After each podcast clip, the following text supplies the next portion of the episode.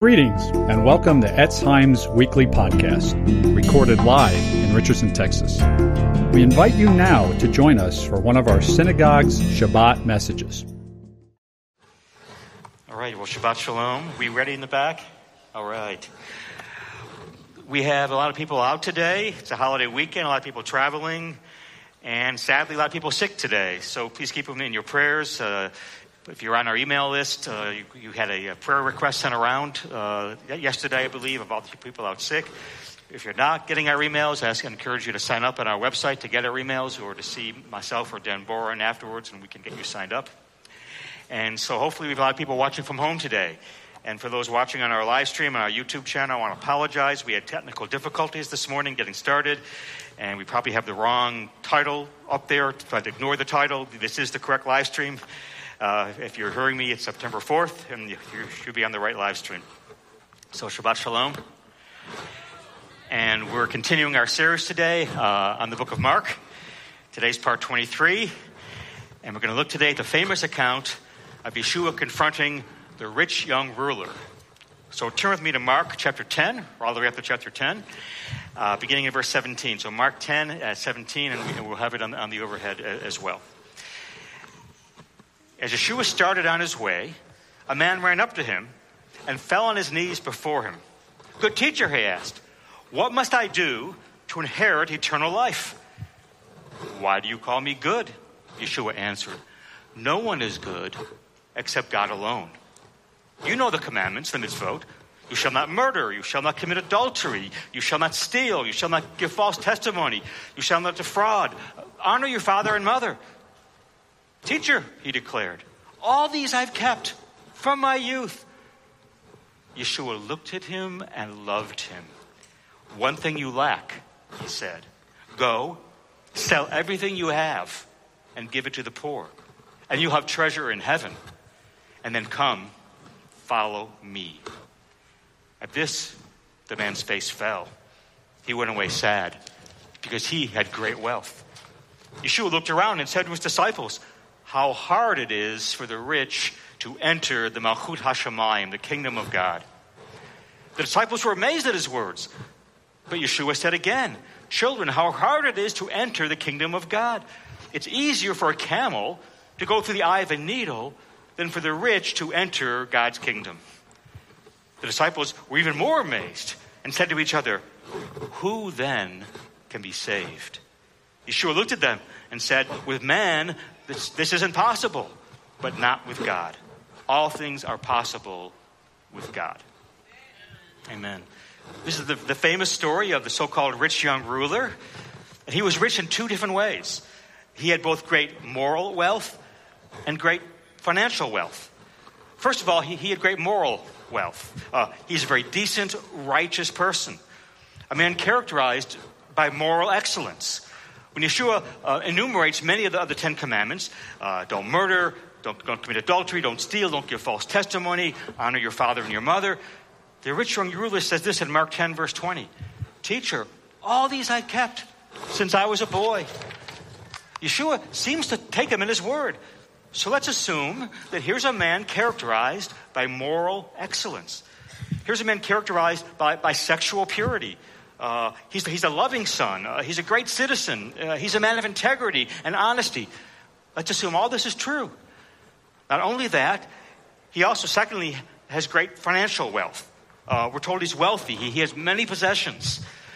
Uh, back then, as well as today, there's kind of an unconscious and sometimes even conscious feeling that these two things somehow go together. That if you do good, then you'll do well. Uh, and, and that if you've done well, it's because you've been good. Uh, so remember, for example, when Maria, the, the poor nun in Sound of Music, she's about to marry the wealthy Captain Von Trapp, uh, and she sings this song Somewhere in my youth or childhood, I must have done something good. I must be a pretty good person, or, or God wouldn't be rewarding me like this. And of course, uh, this is the flip side of what Job's friends said to him uh, when Job was stricken and with the death of his children, his own poverty and disease. Uh, they essentially said to Job, Somewhere in your youth or childhood, you must have done something bad. you must have done something wrong. And so many of Yeshua's followers, they believe that, that, that if you live a good life, uh, then, you, then that God will bless you uh, with prosperity. Uh, and here we see that this rich young ruler, he's blessed with moral excellence and with a prosperous life. And so he approaches Yeshua. It appears that, that here's the ideal person, right? Uh, that any religious leader would want to say, here's the kind of guy I'm looking for for my ministry. here's the kind of person I want, I want in my congregation. Not only is this man's life characterized by moral excellence, but his life is altogether uh, in all sorts of ways, including being wealthy, yes. And, and in the parallel passage in Luke, we're told that he was also a synagogue ruler. He was one of the rulers of the local synagogue. And most of all, fourthly, uh, he's even willing to admit there's still something that I lack, he says. I mean, yeah, it's great to have a wealthy person uh, who faithfully attends synagogue, uh, uh, and also now to be humble and to be open enough to say, you know, despite everything I have and everything I've done, I'm still missing something. He's really pulled together in every way. Uh, and he's so together, he's even willing to admit, I don't have it all together. I still lack something. And so he runs up to Yeshua and he falls on his knees and he says in Mark 10, verse 17, Good teacher, what must I do to inherit eternal life? And shockingly, Yeshua speaks harshly to him and sends him away packing. Here's the kind of guy that, that everyone would say, this is about as altogether of a person as anybody can be. And he's even willing to admit that he has a spiritual need. And, he comes and he asks Yeshua a perfectly legitimate question what must I do to inherit eternal life? And in the parallel passage in Matthew, because this isn't in a lot of the Gospels, after saying that he, he's kept all the commandments, still realizing nonetheless in his heart he was still missing. He asked in Matthew 19, verse 20, What do I still lack? He knows there's something missing in his life, spiritually. So, so despite keeping all the commandments, uh, he asks, What do I still lack? And then Yeshua gives him this outrageous, strong answer and sends him away packing. And in his response, Yeshua shows this rich young ruler that he's totally outside the kingdom of God. And when the disciples see it, they're absolutely astonished. And they say, in essence, well, if he's out, who in the world is in? Look at Mark 10, verse 26. The disciples were even more amazed and said to each other, who then can be saved? And this shows us that Yeshua faith is utterly different from anything that the human mind, the natural mind, can conceive of or think. And what's most alarming is that, is that many of us may be in the very same boat.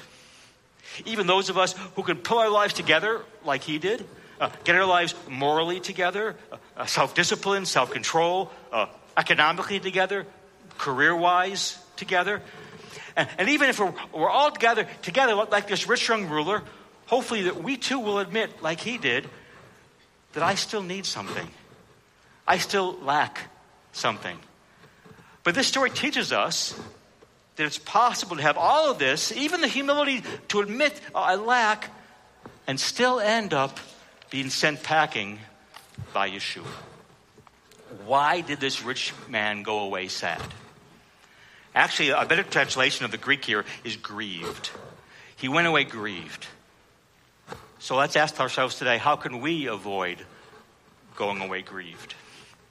This young man had set out a course on his life that looked like he's made every bit of it uh, successful, and he was only lacking one thing.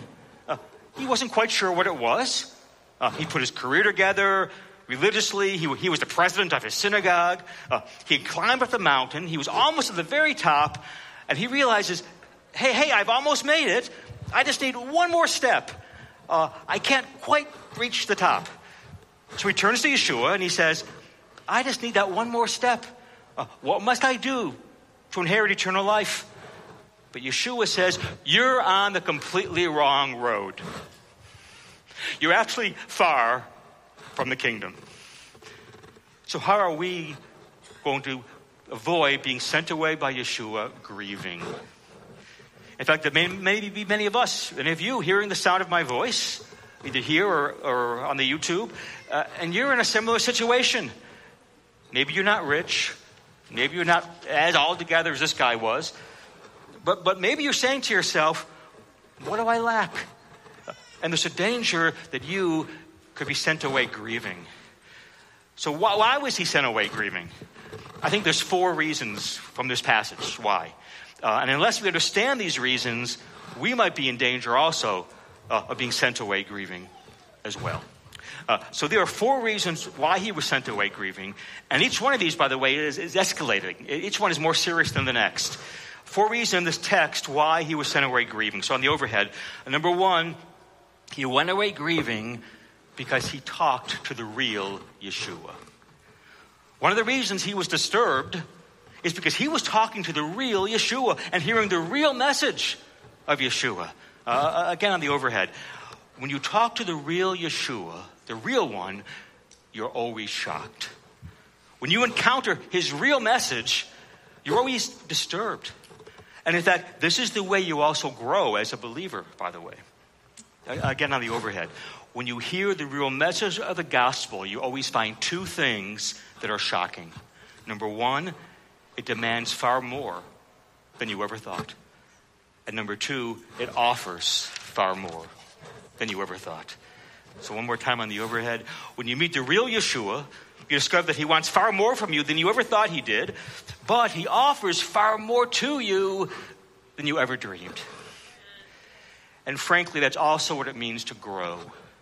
The way you grow as a believer, the way you know that you've grown, is you can look back maybe a year ago and realize you were much more ignorant about these two things. But today you see far more of what he's requiring of you. He requires a lot more than you ever thought, even more than you thought a year ago. But you also see he offers far more than you ever imagined. That's what it means to be dealing with the real Yeshua. And whenever you do come up against the real Yeshua uh, and you see these truths, and then and only then you can only have one of two responses. You can either bow down in wonder and awe and give yourself to him, or you can go away offended. One or the other. Now, if you go away offended, there's, there's still hope uh, because you've heard the truth. Now, and it can work on your heart, uh, and you may repent uh, and return. But one thing's impossible uh, is to have met the real Yeshua and to be indifferent. And if there's anyone hearing my voice who's just indifferent to Yeshua, uh, for example, you find messianic faith laughable uh, or irrelevant uh, or boring. Uh, or another more subtle form of indifference, if you find messianic faith just a nice, comforting thing, it's a nice on a cave to occasionally dip into. Or if you find messianic faith vaguely guilt producing and anxiety ridden. If any of these scenarios apply to you, you have not seen the real Yeshua because you're in the grip of indifference. And whenever you meet the real Yeshua, though, he disturbs you. Uh, and that's the first reason this rich young ruler was disturbed. He met the real Yeshua. On the overhead, second. Second reason he went away grieving was because Yeshua had just smashed two of his basic assumptions about how religion works. Yeshua smashed his religious views. And the religious views that this rich young ruler had were not just common in, in his day, they're also very common today. You see, he came knowing he, he was lacking something. He knew he needed some kind of, of spiritual experience. He wasn't sure about his relationship with God. He says in Mark 10, verse 17, what must I do to inherit eternal life? He wasn't sure if he had eternal life or not. He wasn't sure about his relationship with God. Uh, he lacked inner peace, shalom. So he comes and he inquires uh, of Yeshua. Now, the way he approaches this issue is based on two assumptions. Uh, he seems very sincere. He's approaching God, though, on, on, the basis of two assumptions that Yeshua utterly smashes on the overhead. And these two assumptions are this number one, that messianic faith is something you can add to your life. And number two, that messianic faith is something you can do. Being a Yeshua follower is something you can add and something you can do. First, you assume being a believer, a Yeshua follower, was something you could just add to your life sort of like furnishing your life out with a, with, with a missing piece of furniture, filling your life, your life out with some kind of spiritual addition. It's like, for example, uh, you're a conductor, a music conductor, and you, you listen to the music and you say, mm, one of the notes is missing, or it's not coming out quite right. Uh, and, and I need to change the way we play this particular measure. And lots of people say, that's what I need. I had a pretty good life, but I need now to kind of round myself out. I need to, to add something. So he says in the parallel account, Matthew 19 20, what do I still lack? He goes to Yeshua, he says, says, What can I add? But Yeshua's response, as we'll see in a bit, is to make an outrageous request. And what Yeshua was saying is this on, uh, messianic, on, on the overhead Messianic faith isn't something you add. Messianic faith, becoming a Yeshua follower, uh, is more like an explosion that destroys everything you have to make way for something very new. Being a Yeshua follower isn't, is not something you add to your life. Being a Yeshua follower, it started completely afresh. Remember Nicodemus? Uh, he was the rich old ruler, not the rich young ruler. uh, he comes to Yeshua by night, and he says to Yeshua in John 3, verse 2, Rabbi, uh, we know you, John 3, verse 2, Rabbi, we know you're a teacher that's come from God, for no one could perform the signs you do if God wasn't with him. Nicodemus, in essence, he says, I'm a ruler of Israel. I'm a member of the Sanhedrin. But I just feel I lack something. Uh, what do I still lack? And Yeshua goes, boom. John 3, verse 2. Very truly I tell you, no. No one can see the kingdom of God without being born again, reborn. Yeshua says, Nicodemus, you must be born again. You must be completely redone. Everything has to be smashed. Which young ruler, Yeshua says, back in our passage in Mark chapter 10, you don't need just one more rung up the ladder to get to the top of the mountain, but rather what I have revolutionizes everything. What I have smashes through the mountain. It's a whole new approach. See, Yeshua is saying, becoming my follower isn't something you just add to your life, but something that completely revolutionizes, radically ch- changes, it transforms your life. So the first assumption of this rich young ruler, Yeshua smashes, you say you can't just bring Yeshua into your life as an addition. He doesn't just furnish you out. He's not just another book on your shelf or, or file on your hard drive that somehow gives you more power. No, he's a whole new, uh, a whole new program, a whole new operating system. and the overhead. But there's a second assumption this rich young ruler makes is that he thinks Yeshua faith is something you can do. He says in Mark 10, verse 17, Good teacher, what must I do to inherit eternal life? In the parallel passage, Mark 19, 16, he says, Teacher, what good thing must I do to get eternal life? What good deed, what mitzvah do I need to perform? And Yeshua, again, now is absolutely blunt. He says in Mark 10, verse 18, Why do you call me good? No one's good except God alone. And in a minute, we'll see he asked this man to do something impossible. Yeshua says, getting to God is not a matter of goodness because no one's good enough. No one is moral enough. Yeshua is telling him that despite his self confidence and thinking that he's kept all the commandments, he's only kept the outward, external ones at best, not the weightier commandments of the heart. And as we'll see, especially not the first commandment of having no other gods before me. Yeshua says there's no one good but God, meaning that this rich young ruler really is not good. Uh, he thinks he's good, but according to God's standards, he's not. Now, by the way, as a side note, when Yeshua says, Why do you call me good? No one's good but God, uh, Yeshua is not saying that he's not God, uh, because that's not the issue or the topic at hand. As far as this rich young ruler knows, Yeshua is just some rabbi, just some teacher. So when Yeshua says, Why do you call me good? No one's good but God. Uh, he's not speaking to this issue of, of who he himself is. Rather, he's trying to show this young man that no one, including this young man himself, is really good from God's standards, from God's perspective. The next Yeshua says in Mark 10, verse 21, One thing you lack, go, sell everything you have and give it to the poor, and you'll have treasure in heaven. And then come, follow me. Yeshua says, sell everything you have and give it to the, give it to the poor, and follow me. What is Yeshua doing? He says, Oh, you obey all the Ten Commandments, do you? Well, let's just start with the first one. Let's just take number one. First one, in essence, what Yeshua calls the greatest commandment, Matthew 22 37.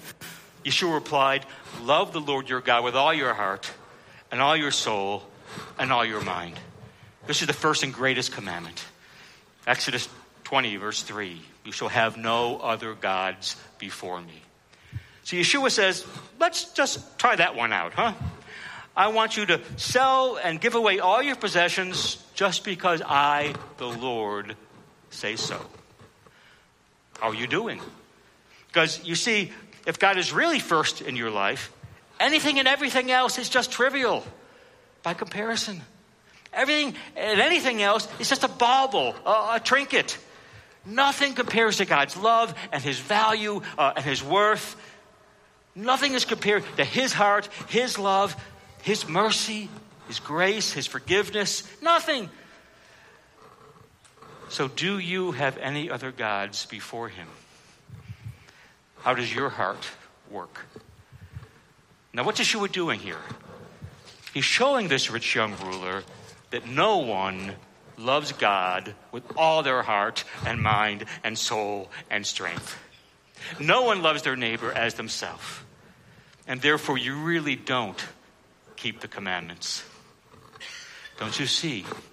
Your problem, O oh rich young man, isn't that you need a little bit more goodness. Your problem is that you won't admit what you, what you probably know deep down that you're not good. And I can almost hear Yeshua saying, uh, this reason you come to me is because you know at some level that you're not good. Here's an example. Take a look at a little sewing needle. A, a little sewing needle. Uh, look at it with, with the naked eye. Uh, it looks flawless, right? Uh, perfect, pure, spotless, smooth, uniform. But then take that same needle and put it under a microscope. And you'll see it's pocked and nicked and misshapen and flawed. Now, anybody who gets close enough to a human heart will see the same thing. We see a typical example of this at a lot of, funerals. The deceased is always described as the most exemplary man or woman on the face of the earth, right? a righteous, faithful, person of integrity, loving, strong believer, and model citizen, Yeshua follower. And so the pastor or the minister or the priest or the rabbi, uh, they'll have these glowing funeral sermons. And then look and watch some of the family members who know a bit better start squirming in their seats. Why? Because if you look close enough uh, at any heart, any human heart, it's all misshapen. It's all pocked, it's spotted and stained and flawed and darkened and twisted and bent. And deep down, this, the rich young man, he knows this. Uh, he won't admit it to himself. Uh, but, but Yeshua is trying hard here. He's trying to, to, to break through his defenses and his self deception and his denial and his spiritual blindness. That's why Yeshua says to him in Mark 10 18, No one is good except God alone. You think becoming a Yeshua follower is just something you add to your life? No, it's a revolution. You think becoming a Yeshua follower uh, is based on the good things you do? No, it's something you receive by repentance and faith. Now, in contrast, every other religion in the world, every other philosophy in the world, divides humanity like this. Uh, these over here are the good, and, and, these over there are the bad. Uh, these are the moral, uh, and these are the immoral. Uh, these are the nice and these are the nasty. uh, these are the religious, and, and over here, these are the irreligious. And Yeshua comes through with this world changing revolution and says no. He says the real line is not a horizontal line between the, these different groups of, of how you categorize people. The real line is the vertical line between all of us and God. And there are really only two approaches to God. Both nasty and nice people can try to do it on their own efforts, or both nasty and nice people, no matter what you've done, no matter who you are, no matter how great uh, or awful you've been, you can come on a totally different basis. You can come, Yeshua says, not on the basis of your efforts, but on the basis of my efforts. And until you see that real line going down the center of humanity, in its attitude and its stance towards God. It's not the horizontal, but it's the vertical. Until you see the, the vertical is the real line, it cuts across the horizontal. Uh, it obliterates the superficial differences on the horizontal level. Until you see that, you won't understand that having a personal relationship with God isn't based on something you add or something you do, but rather it's something you receive through repentance and trust and surrender to Yeshua. The horizontal distinctions are obliterated. Why? Because we see that no one is really good. So your perceived goodness is only relative compared to somebody else. So, for example, uh, you say, Oh, I'm a good person. I don't lie, I don't cheat, I don't steal. But if you probe further, we see sometimes you do lie. Sometimes, uh, especially to, to avoid getting in trouble. Sometimes you do steal, maybe supplies from your employer. Sometimes you do cheat, your income taxes. well, you say, well, okay, but I'm better than, than an armed robber. And then the armed robber says, well, I'm better than, than a murderer. And the murderer says, well, I'm better than this mass murderer in the cell next to me. our goodness is our relative, and it's an illusion. If God were to show us all of our sins, if God were to show us our hearts, we would scream in horror and shame. No matter how good you think you are, and we have to put our life under a microscope, you'd immediately see how pocked and blemished and, mistake- and misshapen it is. But no matter how bad you are, Yeshua says, you can still come to me. And so, so this rich young ruler, uh, he's good, relatively speaking, compared to some others, but his whole doctrine of goodness is wrong. Uh, he doesn't see from God's perspective. And as a result, he goes away grieving. Yeshua has smashed his assumptions. So, in the overhead, the reason he went away grieving is because number one, he was talking to the real Yeshua. Number two, Yeshua smashed his religious assumptions. Now, number three, because Yeshua, thank you, Yeshua got personal with him. I just want to suggest to you that even though Yeshua has contradicted his religious values and his religious assumptions, that's not really the real reason he was grieved. No. The real reason is because Yeshua got personal with him. Yeshua refused to stay just academic. This rich young man, like many of us, believed that his problem is essentially uh, an academic one. He says, Yeah, I'm missing something. I don't know what it is, but, but I feel like there, there's something wrong. I'm, I'm, lacking something in my relationship with God. Uh, maybe it's a doctrine I've missed, or some good deed, some mitzvah I, I still need to do, or maybe some rule I'm breaking without even realizing it. What is it? He essentially is saying, There's something I'm missing, uh, uh, something I'm missing in, in my thinking. So he approaches it academically. But Yeshua won't have it. Now, many people say, my, my, my, real problem with Christianity, with Messianic Judaism, is I don't see how a God of love could punish people. Or my real problem with, belief, with faith in Yeshua, is, is it's so exclusive. Oh, it leaves out those who follow other religions. Or, or my problem, it's miracles. Uh, a modern person like me, we, I can't believe in miracles, so I like the virgin birth, like the resurrection. Uh, or if we want to be uh, less academic, uh, more personal, more honest, maybe you say, I have a sin habit and I don't want to give it up. I like my sin and it's more important to me than God. The rich young man, the rich young ruler, he, he comes to Yeshua, and Yeshua has the eye that pierces through all the smoke screens and all the pretense and all the posturing and sees right into your heart. Now, very importantly, we're told this in Mark 10, verse 21. Yeshua looked at him and loved him. One thing you lack, he said. Go sell everything you have and give it to the poor. You'll have treasure in heaven. And then come follow me. Yeshua looked at him and loved him. Now, what does that mean? It means Yeshua wasn't just looking at his face, he was reading his soul like a book. It means Yeshua was saying, I know this is going to hurt you, but I see the real issue. I see the real cancer. I see the real thing that's killing you. You've got to get rid of all your money. Now, the only way to understand what Yeshua is doing here is to put this in context. There's no one else in the entire Bible who's asked to give up everything like that. Even Zacchaeus was only asked to give away half. In other words, there's no rule that says all believers, in order to follow Yeshua, must give up everything. There's no place in the Bible that says you must sell all your possessions and give it away and go into complete poverty. There's no place that says that. So this means the way he's dealing with this young man is he's doing a drastic measure the same way you would with an alcoholic or a gambler.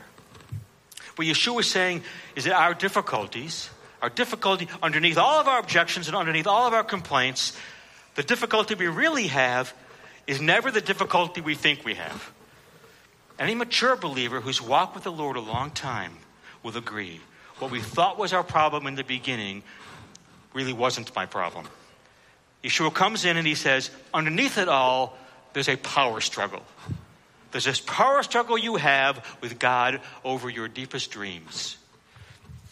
Remember the old, maybe some of you are old enough, remember the old Broadway musical Carousel? There's a scene with this, one of the characters, uh, Carrie uh. She sings a song about well, she can't wait to be married and have kids. Uh, that, that's her dream. And she sings this song, When the children are asleep, we'll sit and dream. But the night she sang that song, if Yeshua had come down into the middle of the carousel, he'd walk over to Carrie Pipperidge and he'd say, There's one thing you lack. I want you to be willing to lead a single life, all your life, for me. That's what he'd do.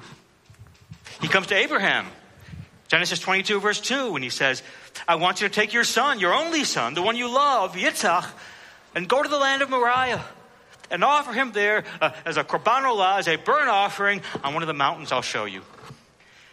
Yeshua comes to the rich young ruler and says, You've got to give away all your money.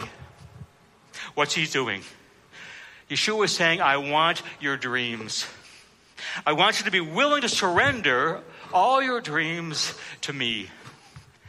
Yeshua, he's saying to you today, I want the most important thing in your life if you cling to it above all else, then that's the running sore, uh, the cancer. I want your dreams. I want that through which you dream of a life of power and joy without me, without God. I want the thing you think will, will give your life power and joy without God. And until uh, you've given it over to me, not only are we not right, but you don't even realize it's killing you.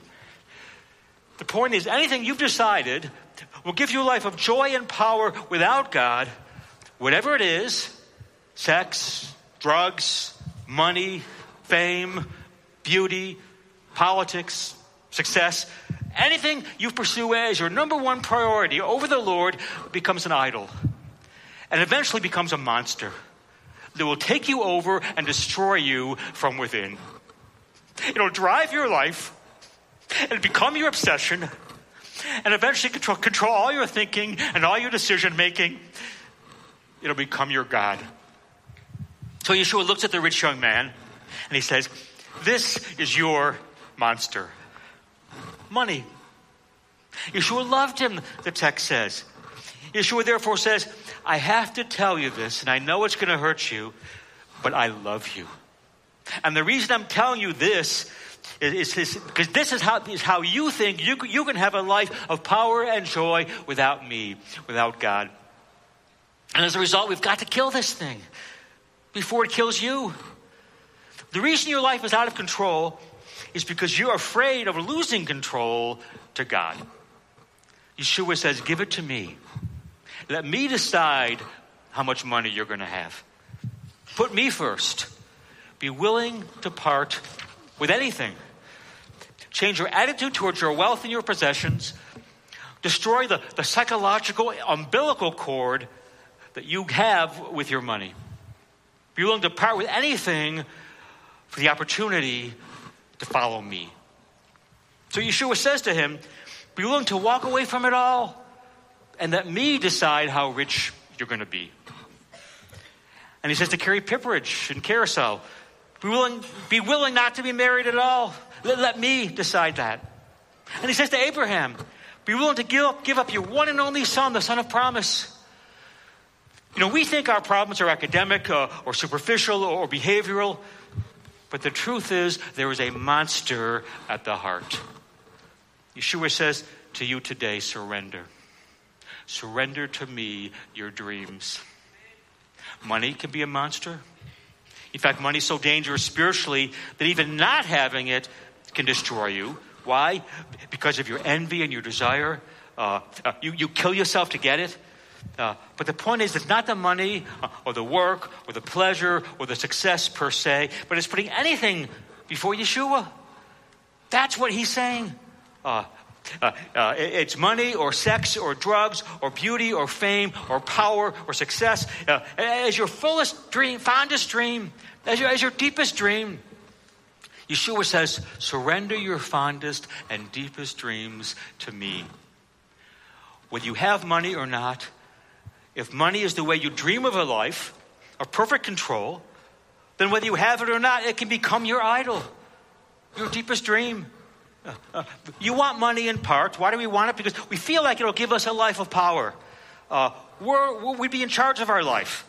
Uh, we'd feel, I'm finally in control. People won't be able to push me around.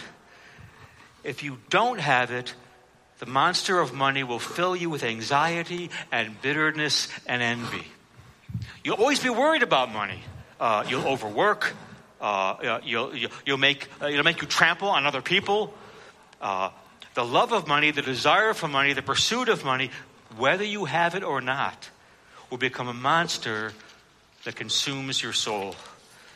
You may find yourself trampling on other people, but you'll say to yourself, whether consciously or not, yeah, other people may get hurt, but it makes me money, so so be it. And sometimes one of the worst things that can happen is when you actually get the money, when you become rich. Why? Because then you feel like it's because I'm smart. It's because I'm savvy.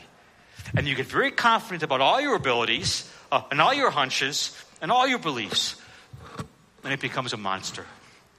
Yeshua says, Yes, you lack one thing. That's true. And what is it? It's, it's not actually the giving away of the money. Here's the fourth on the overhead, the fourth and final reason why he went away grieving it's treasure in heaven on the overhead. Uh, the reason this young man uh, has missed it all is because he does not understand treasure in heaven.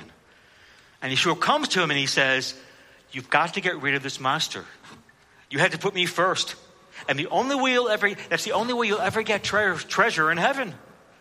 On the overhead. Well, what is, what are treasures in heaven? Number, it means two things.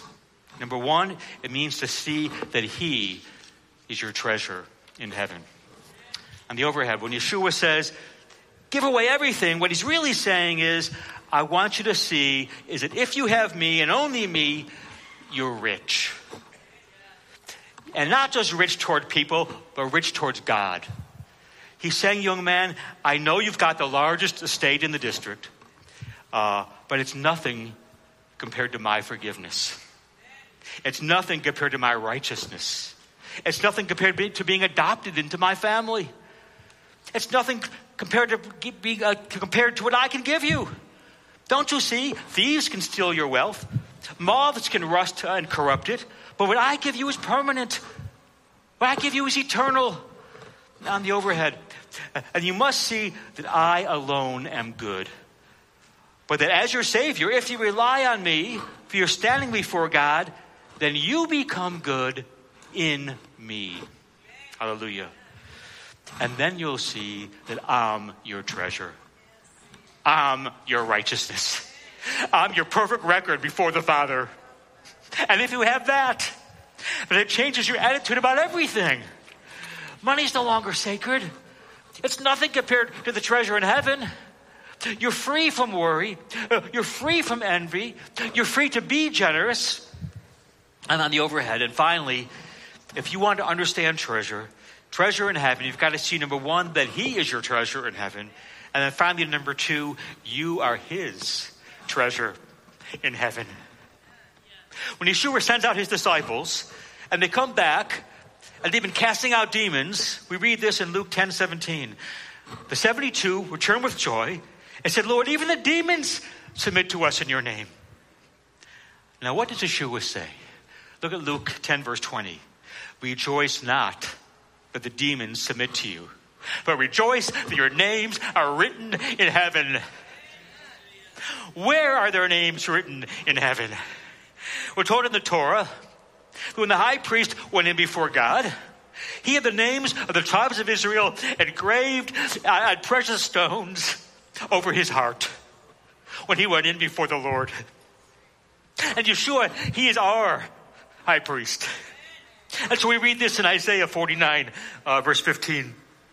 God says to Israel, Can a woman forget the baby nurses at her breast? She may forget. But I will never forget thee, O Israel.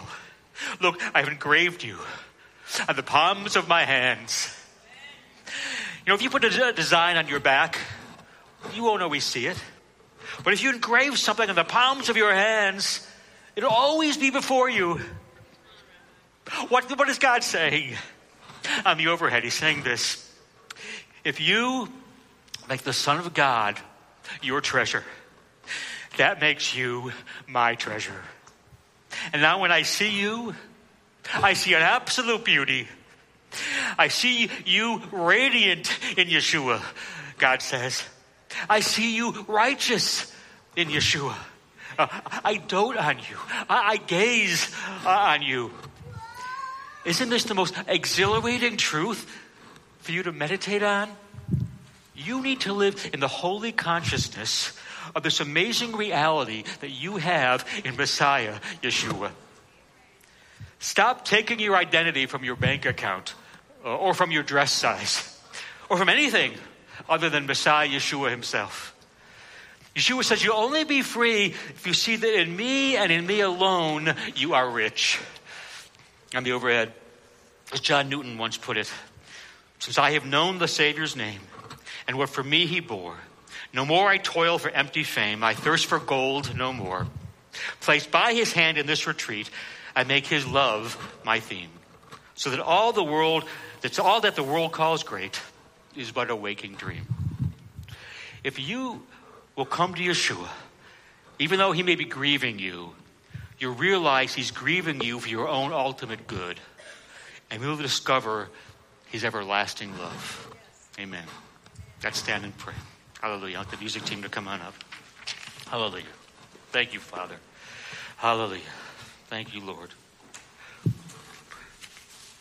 Father, we don't want to go away grieving today like the rich young ruler. We want to encounter the real Yeshua and hear, hear his real message, no matter how challenging or countercultural or convicting it is. We need the true gospel message. We need a real life changing encounter with you, Yeshua. Thank you for showing us today that your gospel demands far more than we thought but also offers and promises far more than we ever dreamed. Lord, we confess that being your follower is not something we just add and tack on to our life. It's got to be our whole life, which means we must be born anew and afresh. And it's not something we do, but rather we must repent and surrender to you and have your spirit change us from within. Only then can we love you with all of our heart and mind and soul and strength and love our neighbor and yourself. Only then can we have no other gods before us and no other idols in our life. Yeshua, today I give you permission to get real and personal with me, to look into my heart, to show me my deepest needs and flaws. Uh, we're in this high holy day season where I need to repent. Yeshua, I surrender to you today all of my dreams. I place them in your hands at the foot of your cross. And I say, Command me, Lord. I am yours. For you, Yeshua, are my treasure, my treasure in heaven. Amen. Shabbat Shalom.